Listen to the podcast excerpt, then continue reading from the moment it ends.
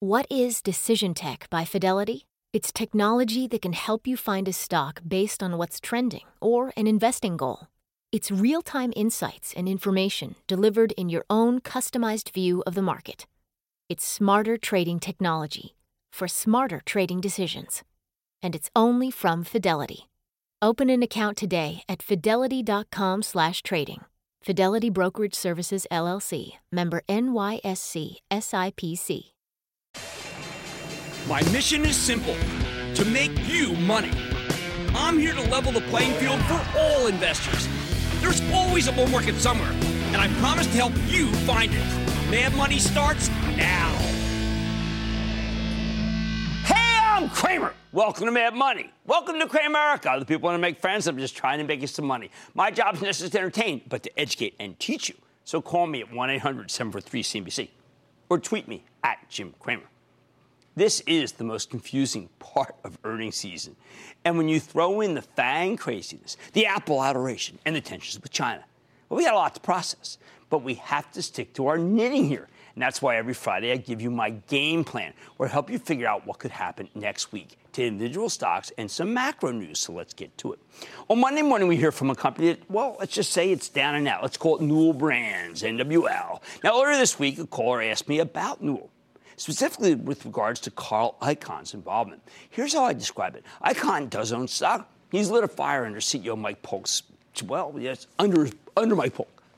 And even though there are raw cost concerns for Newell's many differentiated consumer products, I think Polk's finally getting his arms around what became, frankly, an unwieldy hulk created by the merger of Jarden with the old Newell Rubbermaid. It's been a disaster. After the close, we get some results from a slew of companies that could provide some real opportunities. Did you know that Marriott, a terrific hotel chain, is down mid single digits for the year? I think that's astounding. This is the premier operator. It could put up some really good numbers. I like it ahead of the quarter. Zillow, the digitized real estate kingpin also reports, and it's become the de facto techno realtor site. Zillow's got much more than just plain old advertising sustaining its business model these days. What I find most compelling is that CEO Spencer Rascoff has dared to try to dominate many silos of the trillion dollar real estate market. And what he's accomplished is astounding. Every other stock that's connected to housing has been bruised badly here thanks to a lack of inventory and, of course, rising mortgage rates. Hey, they went up again this week.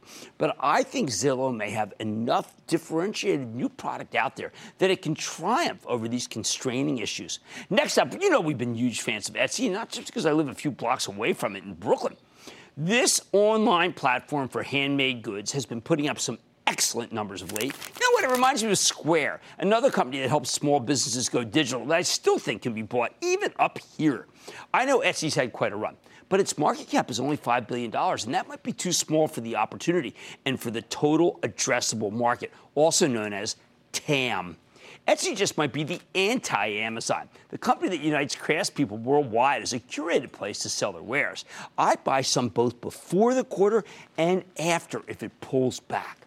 Then we have what I think might be the biggest upside surprise of the week. It's a company you probably don't know the name, and I don't know how they actually came up with this thing. It's called Andeavor. It's the refinery company formerly known as Tesoro that's merging with Marathon Pete. You know, the latter's our fave. This new company sits in the middle of the most lucrative part of the entire oil patch, buying crude at low prices in places that are landlocked without enough pipeline infrastructure, and then refining it and marketing it up for the same prices that other refiners get when they have, uh, you know, these guys have the lowest input costs. Other guys pay much more for crude. This is a good story. All of the refiners are doing well because of this crude logjam, but this one, I think this is the best of the bunch. Tuesday morning, we hear from Emerson Electric, and I believe it's set up for an upside surprise. And not just because uh, Mr. Farr was on recently, the CEO. This is a huge reason why we own it for my charitable trust, though, because I think it's going to be good, and people are starting to hate it because of world trade. I recognize that if we get more tariff talk at any point in the day, the goodness of an upside surprise will rapidly dissipate. dissipate. It's a shame. Emerson's incredibly well run here, yet it's all mucked up by the trade war. But it's now firing on all cylinders, people. And if we don't hear much about trade next week, Emerson could rally to a new all time high, just a few points from here. After the close, Disney reports, and I think that we may finally not need to care all that much, or at least as much as we have, about ESPN, the elephant in the room. I realize it's an important part of the business. I'm, I, I, I'm not taking away from that narrative. And it's a lucrative one. But you know what? I'm sick of it dominating the Disney stock conversation. Now, I don't know how much time Disney will devote to the positives from its deal with Fox, which coincidentally reports on Wednesday. I think Disney's gone from being a problematic entertainment company hobbled by cord cutting to a growth business filled with synergies among its movies, television shows, theme parks once this acquisition closes. Remember, the main reason to own Disney is that the company is a cash machine. It generates money like few other companies on earth. And much of that comes from mining products that they paid for years or even decades ago. I like that model. Let's hope they give us some granularity in ESPN Plus, the streaming ESPN app. If they say good things, I bet the stock could soon see $120, even as we wait for the Fox deal to pass muster with the regulators. Next up, there's a new consumer colossus that I want to talk to you about, and its name is Keurig Dr. Pepper. It's the merged soda and coffee machine play play run by one of my favorite executives, Bob Gamgort. Unlike many on Wall Street, I thought this combination of Dr. Pepper and Keurig could rock the house as long as the company executes well. And that's exactly what Gamgort has done best. And it's also what the stock has done best since it closed on the deal. Still, let's see what the newly minted financials look like on Wednesday morning. Then there's CVS, which is merging with Aetna. I never thought I'd see this amazing growth company sell for a paltry nine times earnings. Come on, that's half the average stock in this market, and it's not an average company. But that is what happens when Jeff Bezos is gunning for you. I like the combination very much. I think these two are made in heaven, Aetna CVS. In fact, I like all the health insurers, and if Aetna's allowed to merge with CVS, you could do a heck of a lot worse than owning this company. That said, I don't know if you're being paid enough for the deal to close, even with that 3% dividend. In the meantime, you are at Amazon's headline mercy. After the close, we hear from Occidental Petroleum. I haven't talked about much, this one much in years, okay? But it has gone from worst to first in the eyes of many oil investors. The company's become a disciplined spender with terrific infrastructure. They can get it out of the Permian. The oils have gone from hated to love to being out of favor all over again after a tough July. But this one has hung in there pretty well. I think it's now regarded as the blue chip of Texas. Makes sense. As far as I'm concerned, Occidental is one of the best oils to own. No need to get ahead of it, though. Because if crude keeps going down, I'm telling you, you'll get a better chance to buy. There are two interesting companies reporting on Thursday Dropbox and Viacom. Dropbox has become the way people share and store information. I am a sucker for a premium subscription model on top of a free porch. Not unlike Spotify. You know I believe we're in a subscription economy. Those stocks all trade with higher multiples. Now, this stock has almost round trip since its red hot IPO, and I think it makes sense, a ton of sense to buy some Dropbox now and then grab some after it reports. As for Viacom, listen to me. This company's getting a real bad rap, and I don't know. I'm, I'm, I'm going to end it right here. It's got some incredible assets. My favorite being the movie studio Paramount, a premier asset. Yes, of Mission Impossible fame, uh, fame. And its brand new management team is cutting the fat, putting out superior entertainment product, but nobody's paying attention. Yet all I ever hear about is that CBS doesn't deserve to be under the same roof as ne'er do well Viacom. It's a bogus narrative. I think that a Viacom CBS merger would be fantastic for shareholders, but even an independent Viacom is worth buying ahead of this quarter. That's right, you heard me, ahead of the quarter. Friday, trouble we get the consumer price index. This is the one number that worries me the most. We've had so many price increases at the wholesale level that still haven't hit the retail level. Will this be the moment inflation starts to pick up noticeably? If so, the Fed will be compelled to give us two more rate hikes this year. Good for the banks, but wait a second. It'll also cause a ton of hand wringing by the bears who will say that the let's say the Fed's behind the curve, they'll finally have something besides China to hang their hats on. Bottom line, there are a bunch of great companies reporting next week, but above all, you've got to keep your eye on that Friday CPI. Hey, I'm a poet. I didn't even know it. Edward in Louisiana. Edward. Hey, Jim. Thanks for having me. Of course. Hey, what system of rules do you use to determine when to buy a stock on weakness or when to sell a stock on weakness? Okay, are you actually covering this Interesting you mention that because it's the main theme of of uh, the Action Alerts uh, by conference call that I'm going to do next week on Thursday. And the reason is, is because I'm saying when the balance sheet is breaking, when there's not enough cash, when a competitor has come in and slash prices, then it doesn't matter. If the stock's lower, you still got to sell it. But if everything is intact, the balance sheet, the cash, and it's just like people got caught up in some sort of negativity on that given day, a macro negative that had nothing to do with that company, you've got to buy, buy, buy. All right. There's a lot happening right now, but we have to stick to our knitting here on Mad Money. And that's why we do our game plan. Hey, plenty of great companies reporting next week, but I need you to keep your eye on the Friday CPI. More Mad Money ahead, so stick with Cramer. Don't miss a second of Mad Money. Follow at Jim Cramer on Twitter. Have a question? Tweet Cramer. Hashtag mad tweets. Send Jim an email to madmoney at cnbc.com or give us a call at 1 800 743 CNBC. Miss something? Head to madmoney.cnbc.com. What is Decision Tech by Fidelity? It's technology that can help you find a stock based on what's trending or an investing goal. It's real time insights and information delivered in your own customized view of the market. It's smarter trading technology for smarter trading decisions. And it's only from Fidelity. Open an account today at fidelity.com/trading. Fidelity Brokerage Services LLC, member NYSE SIPC.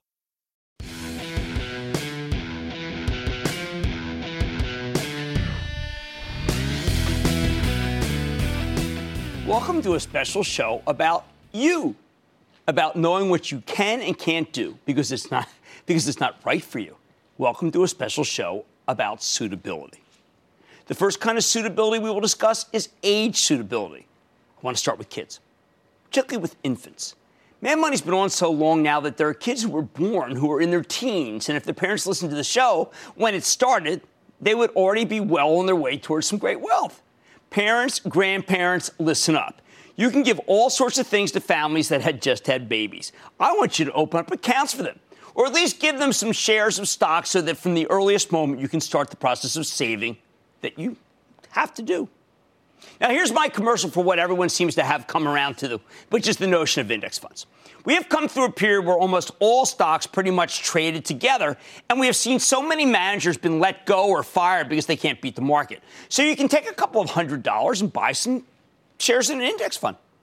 I'm partial to the Standard & Poor's 500 because those 500 stocks represent the bedrock of the country's publicly traded companies. As a companion, I like any sort of total return fund that has an even broader array of stocks. A mix of both is a very good start. People ask me these all the time: total return and S&P 500. Your broker or the brokerage site you use might have some fund that is uh, a higher growth, a junior growth fund. That can be a nice augmentation because you are buying for an infant who has his or her whole life ahead of them. These kinds of funds can really compound over time, meaning that if you let it run, the money can build upon itself. Now, you might be saying, why am I watching a show about stocks if all this guy is doing is talking about index funds? I can come in here every night and talk about them, but it wouldn't uh, make for a very interesting show. More important, though, is the kind of investing I am talking about. The comparison we hear about index funds is to actively managed funds. This show is geared to people who are interested in their money and want to be more involved to make it grow, or are curious and want to learn about stocks. I believe that you can build a portfolio yourself that can do better than most managers and funds but I am perfectly sanguine about the notion that they can coexist. I just wish the proselytizers of index funds weren't such fundamentalists about how bad everything else is.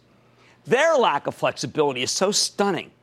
Yet I've had a career of picking stocks better than the market, and I saw so many investors when I worked at Goldman Sachs who would never settle for average and didn't.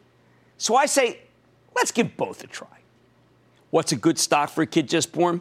I think you should pick two. One with a dividend where you can reinvest the dividend and get the power of compounding going for you, meaning that each year dividend might be increased and you may be able to buy more stock with that dividend. We often hear the term dis- dividend aristocrats. Uh, companies that have long histories, specifically more than 25 years of increasing dividends. I like that. Which ones come to mind that we have liked historically on the show? Well, let's start with 3M and Procter & Gamble, Kimberly Clark, PepsiCo. Any one of them would be great stocks to buy a share of. Then we want something with a little more juice. Okay, I think of FANG when I suggest these. That's Facebook, Amazon, Netflix, and Alphabet, formerly uh, known as Google, hence the G. Why these? I think that Facebook has the ultimate moat about it. It's a rapidly growing site where you provide the content and they provide the ads. It's a brilliant company, deep bench. Amazon, There's a $4 trillion market for retail goods in the world, and Amazon only has a small fraction of it. Netflix, this is a company that wants so much to dominate entertainment with a management that intuitively recognizes what you want when you want it. Game changer. Why do I still like this alphabet? I mean, isn't that played out? No, no, no. It's because it dominates search, which happens to be just the moment you want to buy something, so the advertisers love it. There's a balance sheet of beauty and a whole passel of people working to invent something new to supplant, supplant or complement search. Oh, and Waymo may be the ultimate in autonomous driving vehicles. These are just examples. They're about growth. I know that it seems rather commercial to do what I want done here. But I also think that given how poor income growth has been for so many people in this country, it is important to try to augment the other side of the ledger, the savings side. There's no time like the present. One other thought I like. You know, I believe that gold and silver are terrific insurance components to any portfolio. We'll discuss this concept more later in this show. But a highly unusual yet totally blessed by me idea is to buy gold or silver coins for people, or pieces of gold or silver, silver, the actual I bought slivers of silver for my kids from a dealer and pretty much forgotten about them. They may or may not increase. They are the polar opposites of growth or income stocks. They don't throw off money, they don't do anything. But in crazy times where inflation could come roaring back, there's nothing that holds up in value under that scenario better than mansions, masterpiece art, and precious metals. One caveat. If you do this, remember to put the gold or silver in a safe place. And that does not mean putting it under the mattress or a hole in the ground. A safety deposit box is more my style. Plenty more Mad Money ahead, including more about the most valuable asset in the stock market time. The action you need to take today to set yourself or your kids up for financial success. Then they've been the source of some of my greatest investing ideas of all time. You probably got the same resource, but are you paying attention? I'll clue you in. And unfortunately, I don't look anything like how I did in my 20s today. Your money should change with age too. I'll explain how. So stay with Cramer.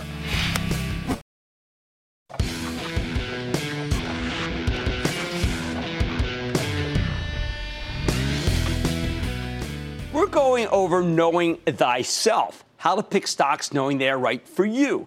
We've discussed the importance of suitability and the essence of what's suitable for the newborns. But what about suitable for the kids? What do you do for them? This is when you make your move. This is when you decide that you are going to get them involved in what stocks are pieces of companies they might like. Now, let's be honest. You couldn't explain to a kid what a stock is to save his or her life. That's not how I grew up in my house. As much as I love sports, we had World Series tickets for the 64 World Series, given they were six and a half games up with 12 to play. Of course, we blew them all and didn't make it. In my house, stocks were supreme. You see, my father had gotten a tip from his brother who knew a stockbroker who played tennis with to go buy the shares of a company called National Video which for all I know would have uh, made it, could have made it if it started right now as Facebook Live show. But it was a total bust that cost us fortunes. He'd always bring home the Philadelphia Bolt in the afternoon edition, and wouldn't give me the sports section, he would give me the business section. I would look up closing prices. The market closed early back then. And I try to anticipate based on moving averages of how stocks were doing and what they would do next. It was a game of momentum, and a lot of time I only knew the stocks by their abbreviations in the agate type. But it was a fun game, and I kept a ledger. I kept ledger to see uh, SCM, IBM, Polaroid, you know, Zenith, Xerox, National Video. I had Texas Gulf Sulfur, and LTV, a Rockwell, a host of other companies that have disappeared, but have since, well, let's just say, been acquired or still hang out and trade. I also had a lot of airline stocks because suckers were always buying those. Eastern, National, mostly Braniff, too.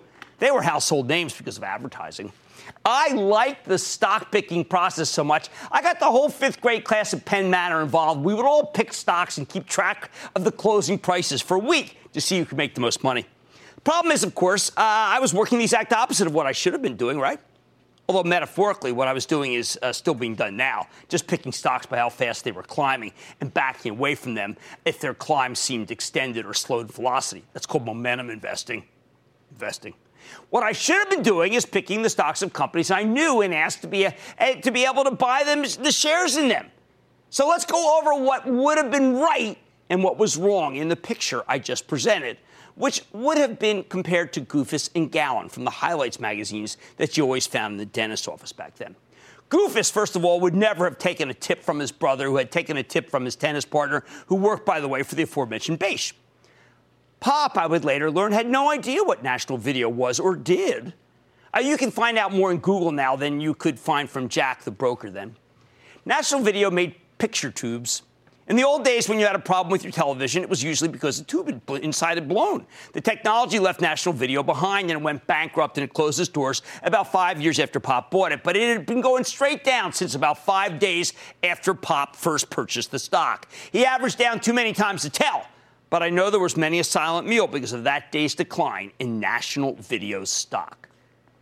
There were a host of stocks to have chosen from back then in the 1960s. Most weren't that good, according to the averages, but there were dividends to be had. And in retrospect, what we needed more than anything else was income.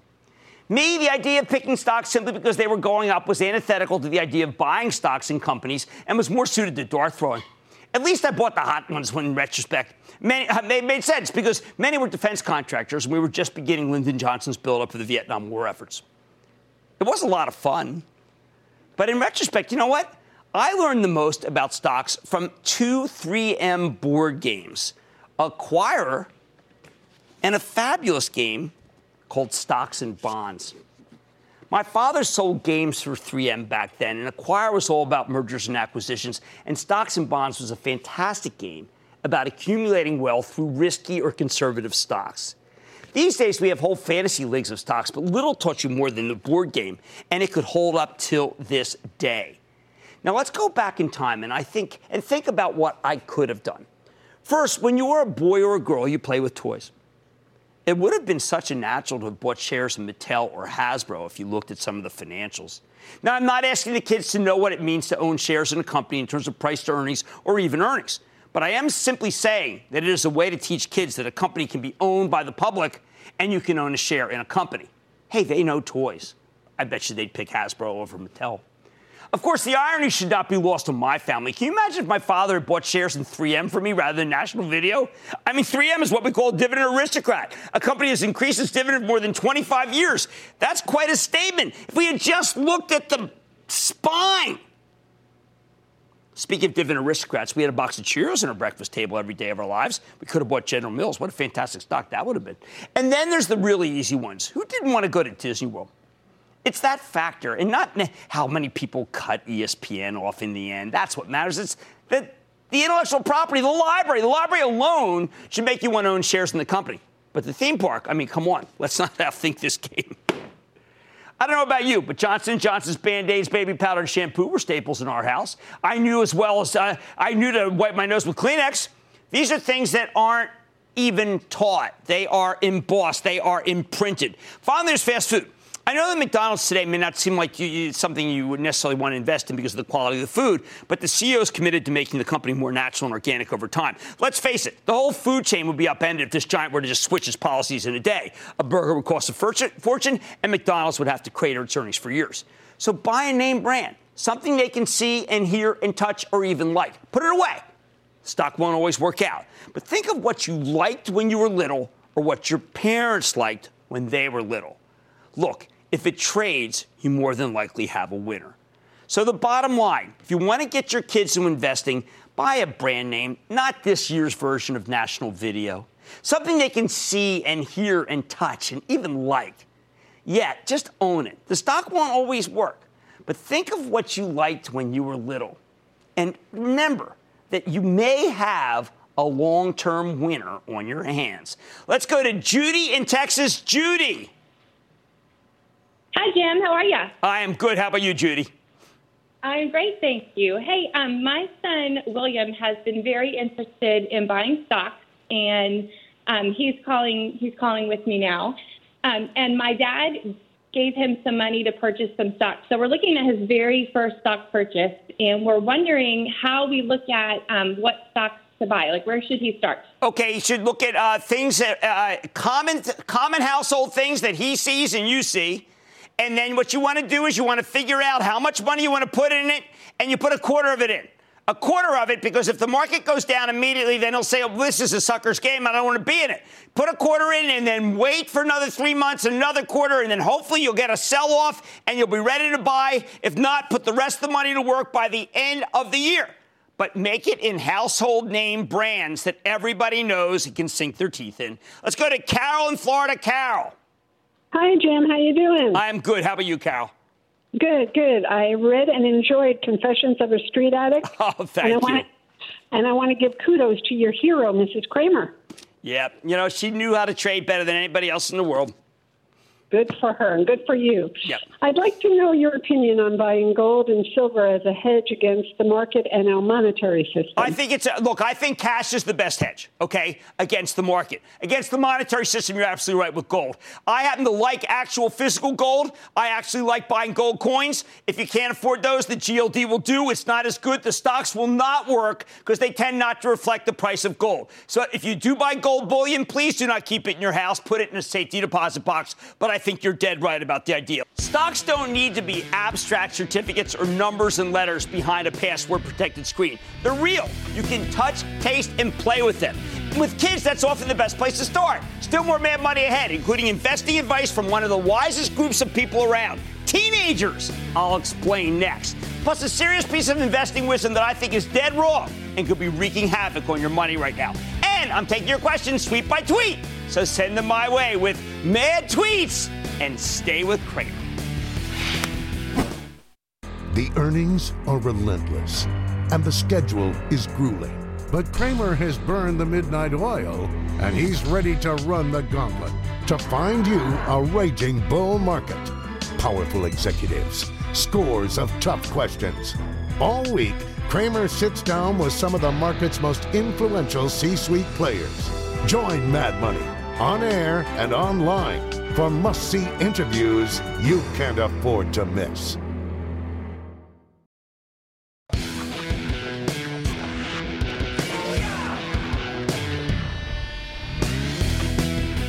We all know that teenagers are incorrigible. The last thing they want to hear about is stocks. They have bigger fish to fry. To which I say, so what? I'm not going to tell them what to buy. I'm going to let them tell me.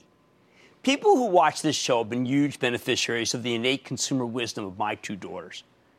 Why do you think you might have heard me say that I like Domino's?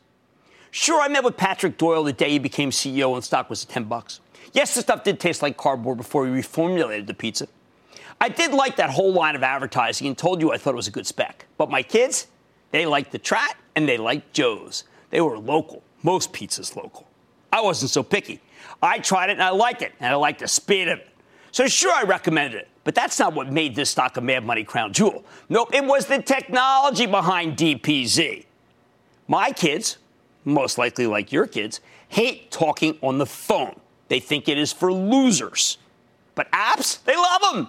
And when my kids discovered the Domino's app, they were sold. No talking to people who might get their order wrong. No worries about where their pizza was in the process. That's two things that the two great local joints couldn't do.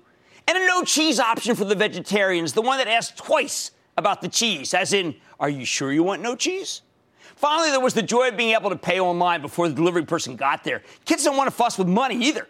All this technology was totally lost on me. I never minded the phone, was always patient about when the pizza would arrive, never cared about the interchange with the delivery person, kind of liked it. In short, I was not like the target audience. That's why I always call Domino's a tech company that sells pizza. Many of you know by now the story of how I found the stock of Apple.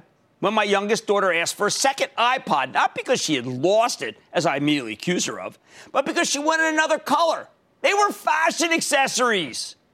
Personal computers, I mean, come on. My various employers have never embraced Apple, but my kids are kids, and they would rather be caught dead than have a non Apple brand. When the new computers come out, they check the resolution. If it improves the performance of Netflix, more on that in a second, then they want them.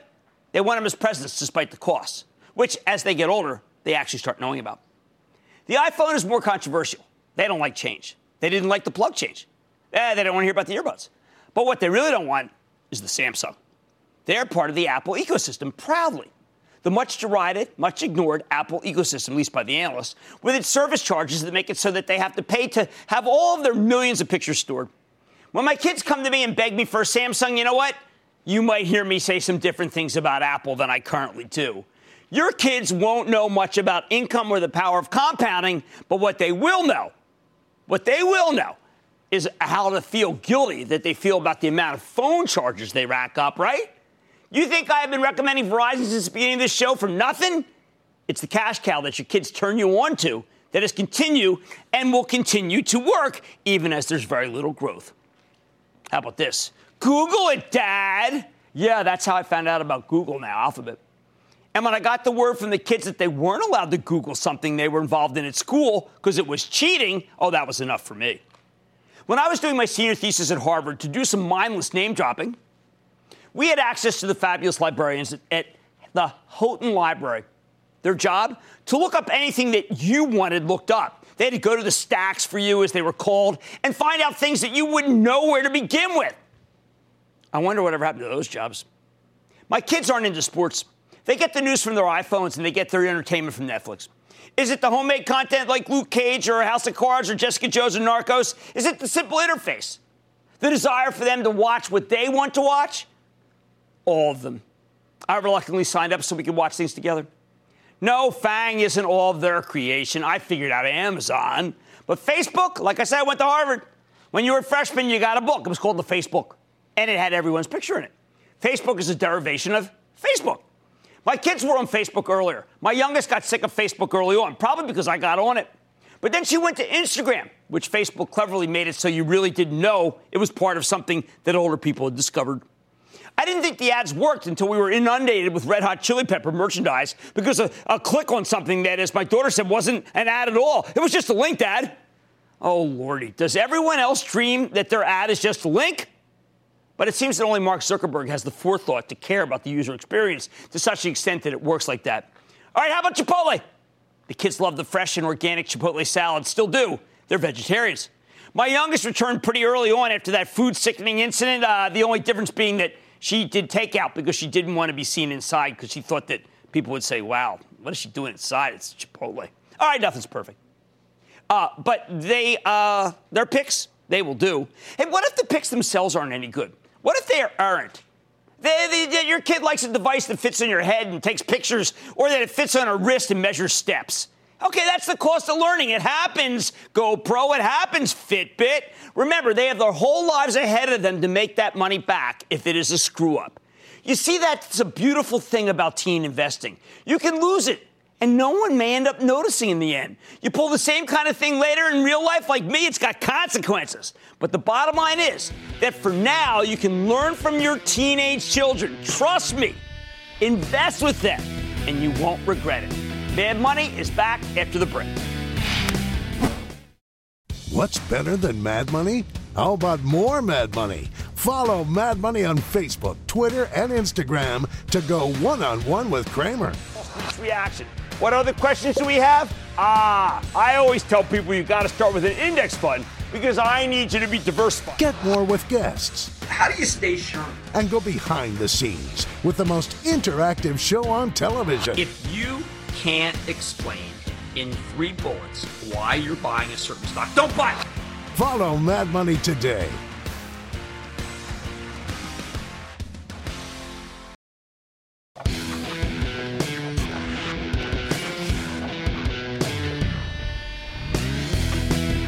So, how about the rest of our lives?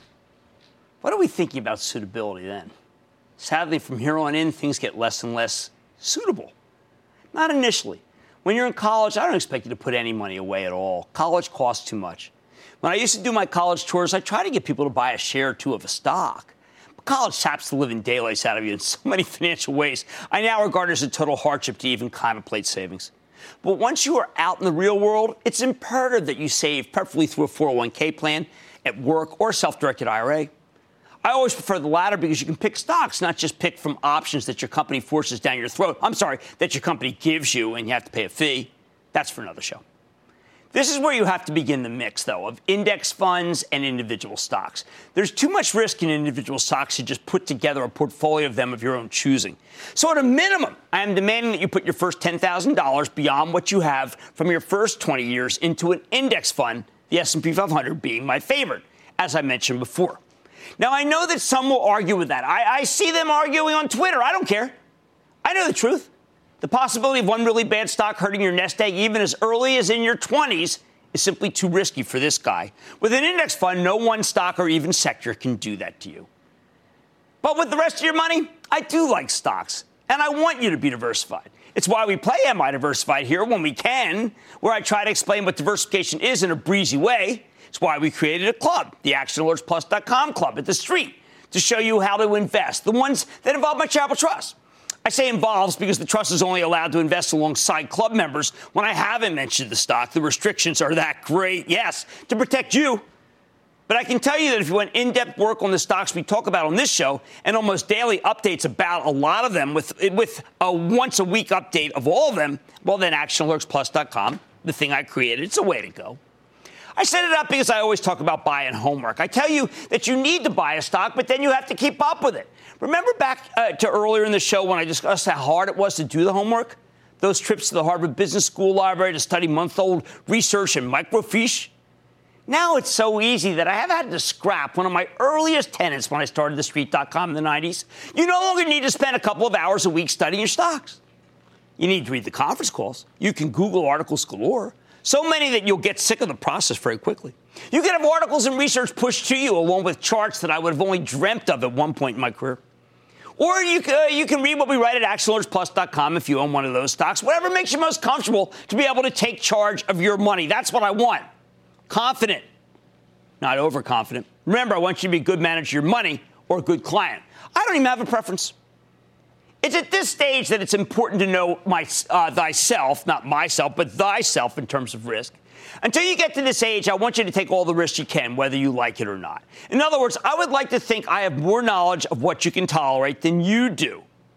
But when you get to your 20s, all I can do is ask, ask you to think about what you will do in a sell off.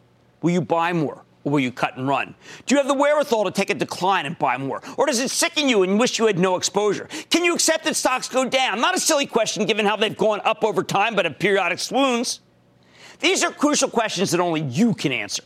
I would like you to take more risk in more individual stocks that have growth characteristics once you have put away that $10,000. That's my preference. But I would hate to see you commit more than 20% of your money, your mad money, to individual stocks. That would not be my preference. As you get older, I want you to capture more income by owning more stocks that pay dividends, perhaps add a fund that boasts of higher dividends than the S&P 500. But don't be too quick to do so. In fact, I would not advise you to do that until your 30s. Only in your 40s do I want to introduce bonds to your portfolio. By this time, you should have been able to put enough away that bonds, even lower earning bonds, will protect some of your invested capital. Now, in the old days, it would have been heresy to suggest that you don't start investing in fixed income by your 30s, let alone your 40s. The problem with that is twofold life expectancy. Many people are outrunning their fortunes, and then the lack of good fixed income alternatives that don't entail a ton of risk. That's why I favor higher yielding stocks to most bonds. Although I recognize as you age, most bonds do have that non caveat emptor provision. You can and do get your money back. As you enter your 60s, it's easy to see how you can put up to 50% of your money into bonds and take bonds up 10% more each decade, as I mentioned earlier to a caller. But that brings us back to the notion of suitability. If you can't handle the risk, if you think the stock market is simply not as legitimate an asset class as it once was, because it's prone to such deep valleys, or what in retrospect look like overblown threats, or flash crashes for that matter, then I think you have to decide yourself if cashing out or taking stocks to minimal levels is right for you. The bottom line it's your life, not mine. So get comfortable with what you can live with. But risk, at least until your middle years, should remain a friend. Stay with Cramer.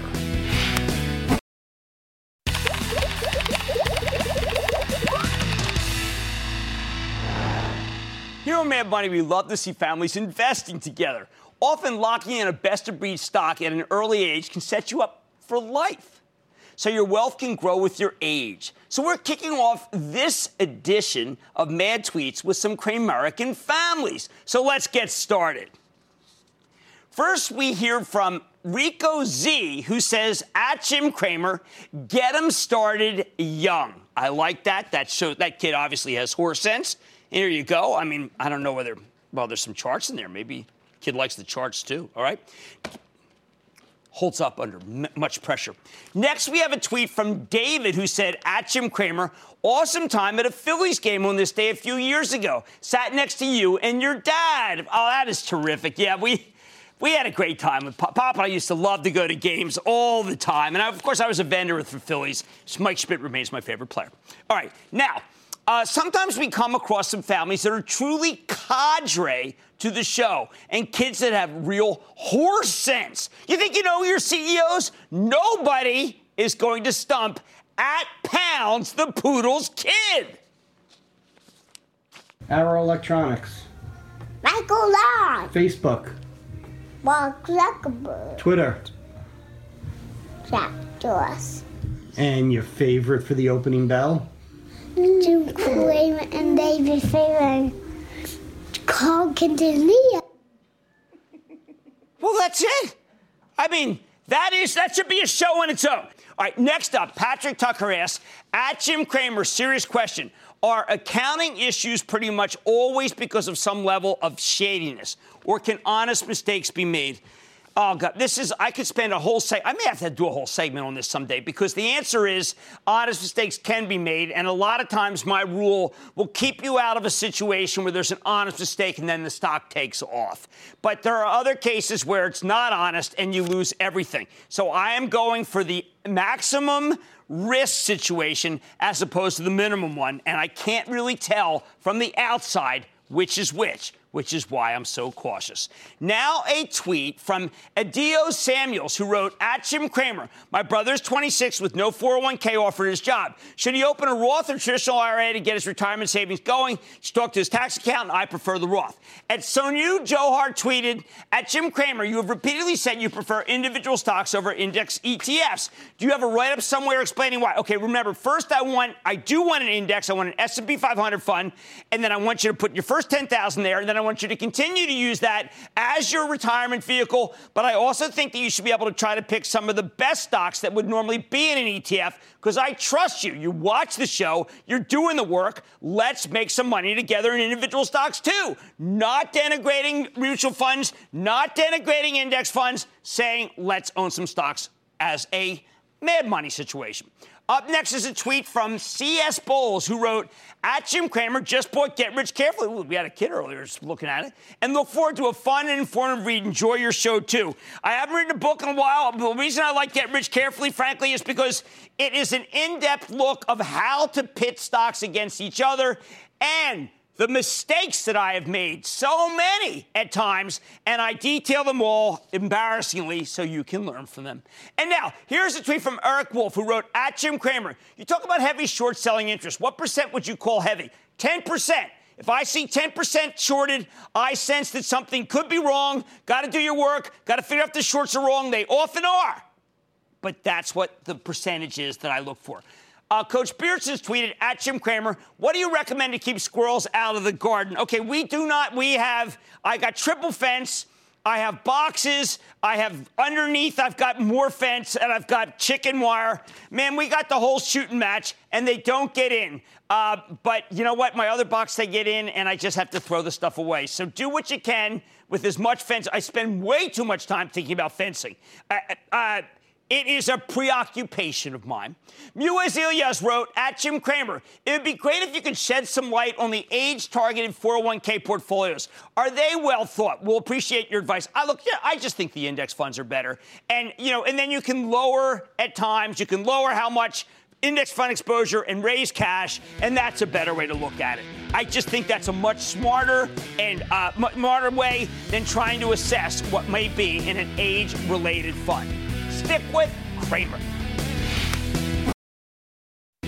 I like to say there's always a bull market somewhere, and I promise to try to find it just for you right here on Mad Money. I'm Jim Cramer. See you next time.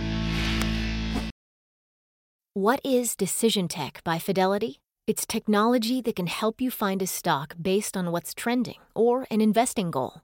It's real time insights and information delivered in your own customized view of the market. It's smarter trading technology for smarter trading decisions. And it's only from Fidelity.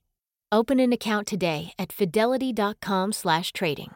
Fidelity Brokerage Services LLC, member NYSE SIPC.